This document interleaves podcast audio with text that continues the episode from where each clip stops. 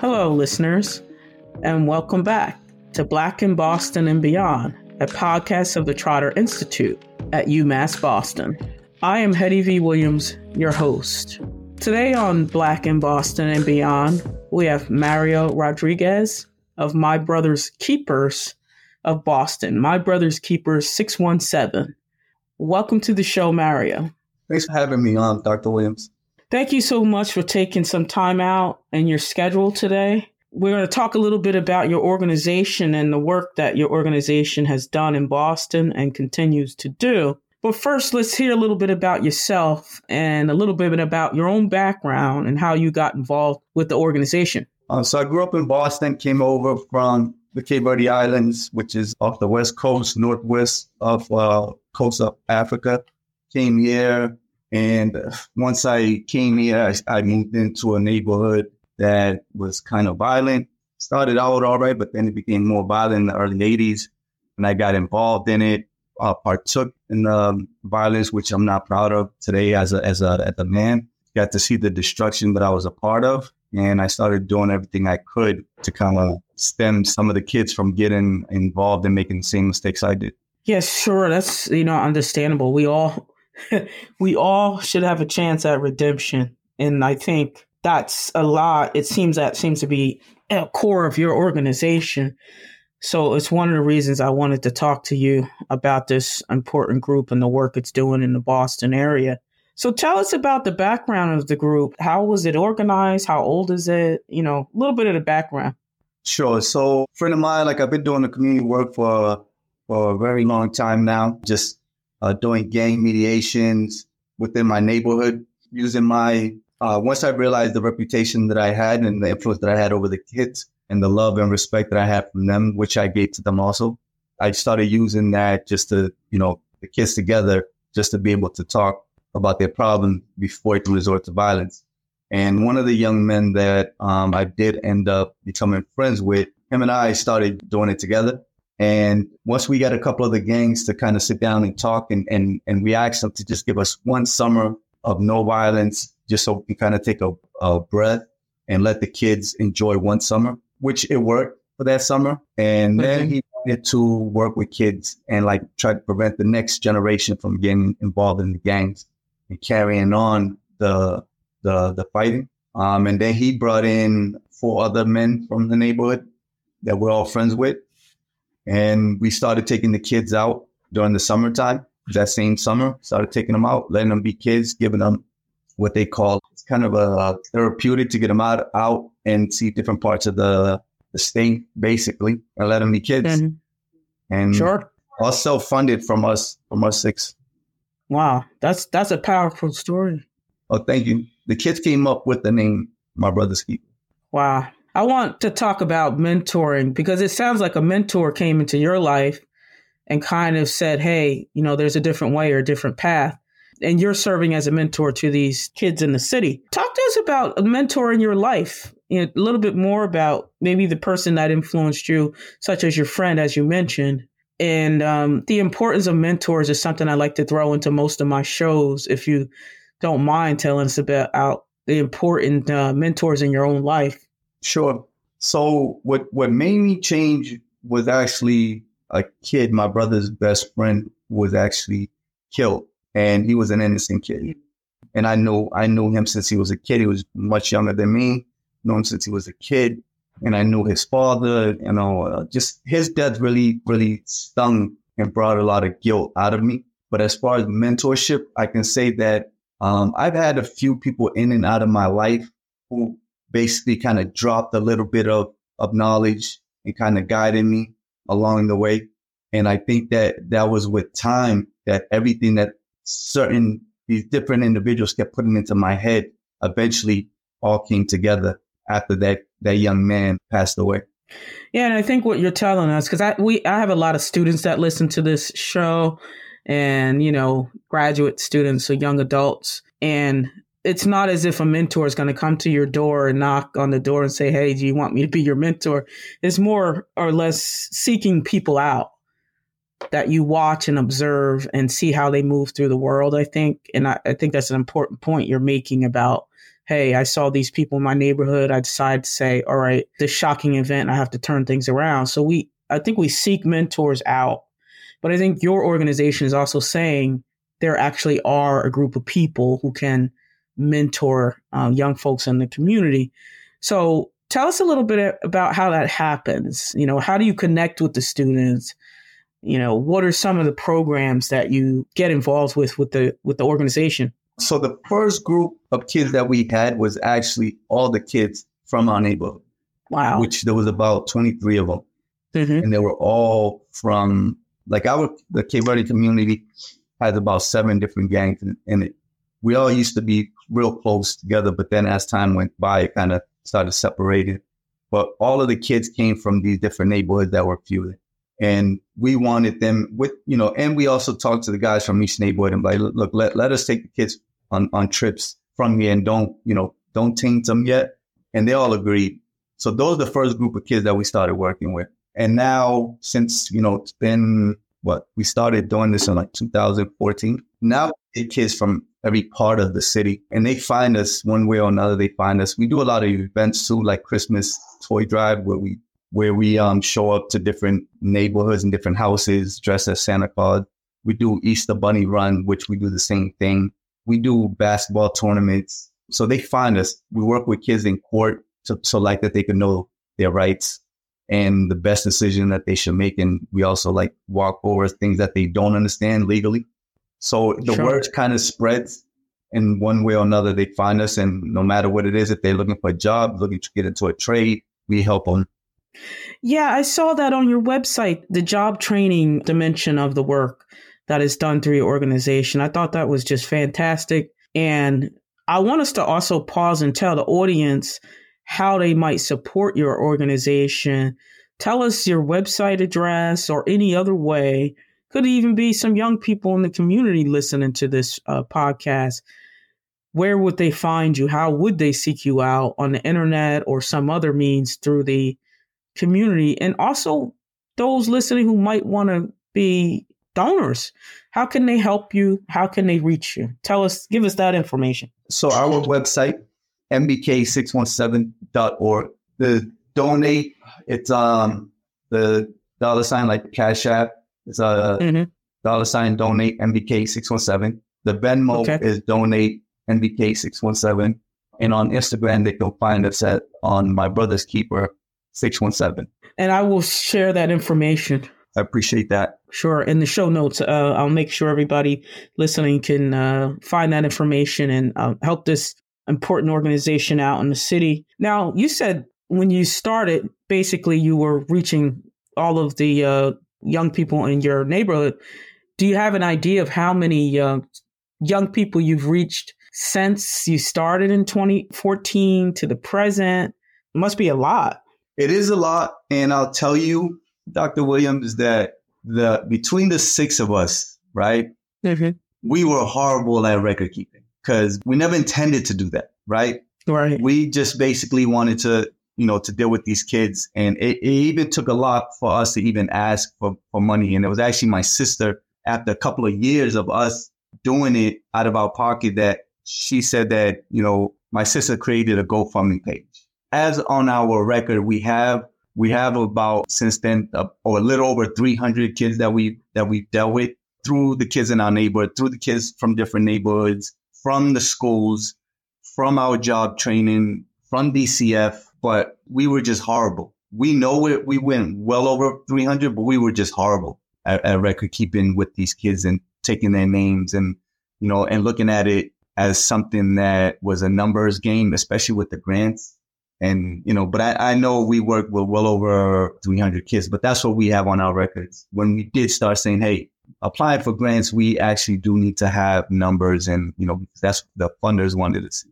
No, I think that's important, but it's also, it was uh, an organic grassroots organization and that's customary, right? When you see a problem, you get up and you try to solve it. After the fact, many times we start to record uh, and that's why this this is why I wanted to, to have you on this podcast because this is a part of the public record for your organization, right? Interview itself, in which you know we're documenting the story of the group so we can put it out there for the public to hear and uh, know how to reach you and find more about the organization, find out more about the organization. But you make a good point. While at the same time, this is how grassroots organizing often happens. If someone were to come to you and say, Hey, you know, how did you start this organization? I want to start one in my neighborhood. What would you say are some first steps? I would tell them don't do it alone. And if they are going to do it alone, start with about at least one or two kids. Don't overwhelm yourself. You said, like I said, with us, it was six of us, and it was still difficult to deal with, you know, over 20 something kids and kids having, you know, a lot of different issues. So that would be the first step. And then the second is that we would tell them, and because we actually have done this several times, that we would help them however we, we could and let them kind of guide them from our mistakes, uh, you know, so they don't repeat the same thing. But we would, we would walk them hand in hand and help them however we can. If, if it's by, you know, doing an event, an event for them or even paying for them to take the kids out, you know, like something as simple as like a, to a basketball game, a football game or to a park, like a amusement park. We tell guys this all the time and we just put it there and we don't force it upon them, but we just let them know, Hey, we know that money has always been an issue of why we can't do things in the neighborhood. We don't want sure. to be a barrier for them. Yeah, that, that that's absolutely true. I think that's one of the big barriers. And you mentioned grants too, in terms of finding grants to support the work that you're doing. Are you know, is also important for anyone who's thinking about starting a similar type of organization. Are there affiliate chapters in other other neighborhoods? Is there some thought about maybe branching out? We've traveled to to New York. We've traveled to Chicago. We've been to LA. We've been to Texas. And what we do is show them what we they all come out here. These guys from different neighborhoods and different states, they've come out here as well. And we tell them, hey, you know, if you ever want to uh, duplicate what we're doing here, we would help you start in your state and we'll help you with whatever you need. So I'm wondering, you mentioned there's seven seven gangs in the um, in the Cape Verdean community that you mentioned. If I could ask you, what what makes somebody want to join a gang? Like, what, what if you were to speculate for that around that? What would be your um, response? It's actually changed over the time. So when it first created, and I can only speak with with our neighborhood, it was primarily a different era and a different um, issue where we were basically defending ourselves. Then it came down like further, became the kids watching us and watching the ones before me. They took part in it because they grew up on the street. We all know each other. They kind of simulate right into it. Mm. And then up until now, now, uh, you know, some kids join through social media it's the social media has changed things a lot. But a lot of kids they find they find the street exciting. Some use it for for music purpose. The reasons have changed, and some of it don't make sense because some of them find out that once they're in, it just becomes a, a fast track down before they can even grasp what they're part of. They're already, you know, been in so much issues that it's kind of hard for them to even try to get out of it. Yeah, I was getting ready to say that. It might be a matter of how do I get out? with kids like you know we've seen deal with kids as young as um 13 years old that's already caused so much damage to other people and to themselves. Very smart kids but they just things went out of control very fast. How do we help you try to deal with this even though some parts of them still love the street? And we've seen that even with kids that just came over from the islands. Like they haven't even been here a year yet. And because they are you know the neighborhood is so uh, so congested with with gangs and and um and violence, and they and and so no matter which street that they that they live on, they somehow start getting affiliated with with the with that crowd, and they don't even fully understand like how long the the war has been going on and the feuding has been going on. It's painful to watch. Wow. That's you mentioned social media. So see, I'm totally naive on this. So you're saying that the different gangs recruit student, you know, young people from social media? I'm not going to say that media? they go and recruit on social media. I'm saying that some kids, while on social media, they get they get cool with some kids from different neighborhoods. Oh, okay, oh. okay. And because they get cool with, with those kids from different neighborhoods, now they start hanging out with them, and those kids are already from, you know, Okay. they're from a they're from a hood, and from when I say hood, I mean like they're from a block, they're from a gang, you know, and it's all from social medias, and then a lot of dispute happens on social media, Okay. and then that dispute on social media spills out into the street. I mean, you even see it with adults on social media arguing with each other. sure. Um, with the adults, they kind of like, you know, they know how far they can take it, hmm but but with kids, they, you know, they can't even see next next year, and they don't have that conflict resolution skills. They don't have that anger management skills, and all they, you know, they feel like, you know, you're shaming me in public. I can't let you get away with that, and then it spills out into the street. So seeing that a lot, and you know, I have a lot of nephews. I have, a, you know, I have a lot of cousins, and I still can't grasp it when they're telling me stuff like this. You know, a lot of the kids from my neighborhood, and I'm like, you really, you're really going to war because this person said this to you on social media? Like, it doesn't make no sense. But I'm not Mm. here to shame any any of the kids because they had their generation, they had their ways. But we can't go on 60 years of just chaos that keeps evolving. And even now, if it's evolving through social media, it's still their world. And I can't take that feeling away from them or take the way that the world is through their eyes. I can't take that away. Let's talk a little bit more about the programs that your your organization offers in terms of conflict resolution, counseling, and things like that. How does your organization sort of tap into those resources and provide, you know, the youth in the city? Do you work with social services or other agencies to facilitate that, or is it just volunteers? we haven't found a counselor, right? Because one, I don't know any, but we've tried to try to find some some of these um kids and and and young adults as as high as you know as 23, 24 years old who are, who has a lot of trauma. It's always an issue with with insurance. Some of these people, you know, some of these kids and young men don't have insurance. Sure. So we haven't been able to tap into that. And then there's a lot of, you know, clause with counselors, you know, like if they work for an organization is that they just can't sit down and talk to a kid. So we don't have any of that, but that's something that we're still trying to find a way partner up with an organization. Like if we can find a way, um, get these guys some counseling and these kids some counseling. Because even, even the, the guys as high as that, like in the thirties, you know, the older they are, the, the more they've been through Sure. as juveniles, as jail, prison, the amount of death that they've been through, that they've seen, uh, that they've witnessed, relationships, how to deal with that. They they packing a lot. They pack a lot. And I I've been lucky enough to have people in my life to kind of help me understand a lot of it. You know, a lot of the trauma that I deal with. You know, but a lot of these guys don't. Yeah, I think that's important too. We got to give a shout out to your organization again in terms of how people can reach out because there could be somebody listening to the show today who might be a professional counselor or social worker and might have some you know willingness to volunteer but also some technical support to help your organization access these resources. So i hope hopefully everyone listening today will look at the show notes and see how we can support this uh, important boston grassroots organization. Now does your organization only work with young men? Do you work with young women as well or?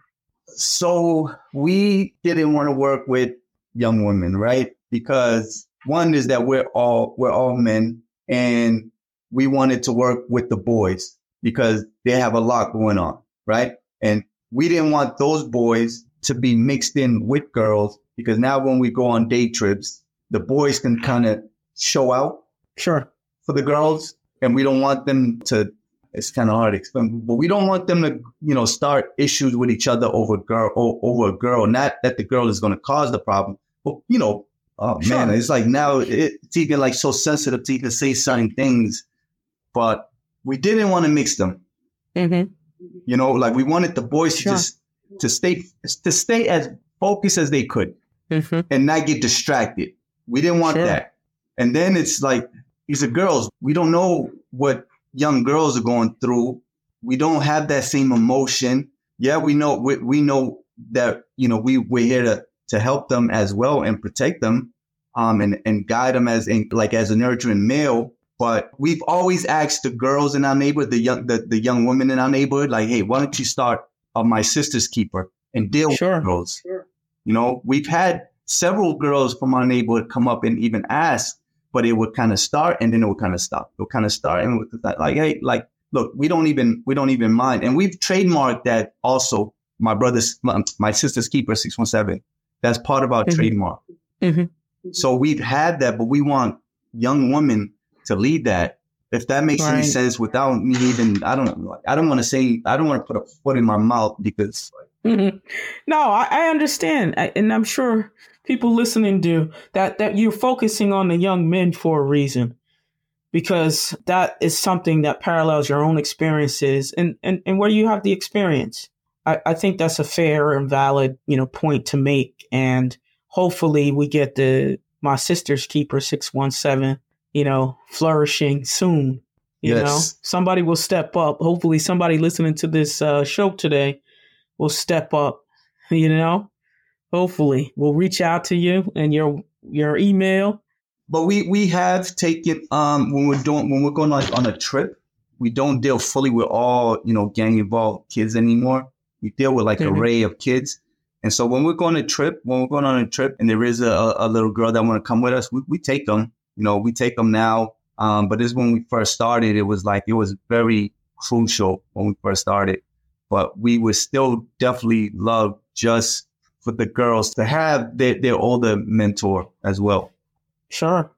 I think it's very important work, and, and I'm, I'm sure someone will see the model that your organization has set forth and will, will follow up. Let me ask you, as we get to the close of our conversation, what do you see as the, the the current greatest challenge to young men living not only in Boston, maybe just more generally in society? Like, what is one of the great challenges, maybe of the some some of the young men that you deal with when they come to you? What are their greatest challenges and or problems? Deal with an array of of issues, that critical thinking of controlling themselves and thinking things fully through that's been one of the main, like one of the main issues is just the arguments, the, the consistent arguments with different people, with, you know, with, with someone young having an argument with someone else. And then that argument ends up turning violent.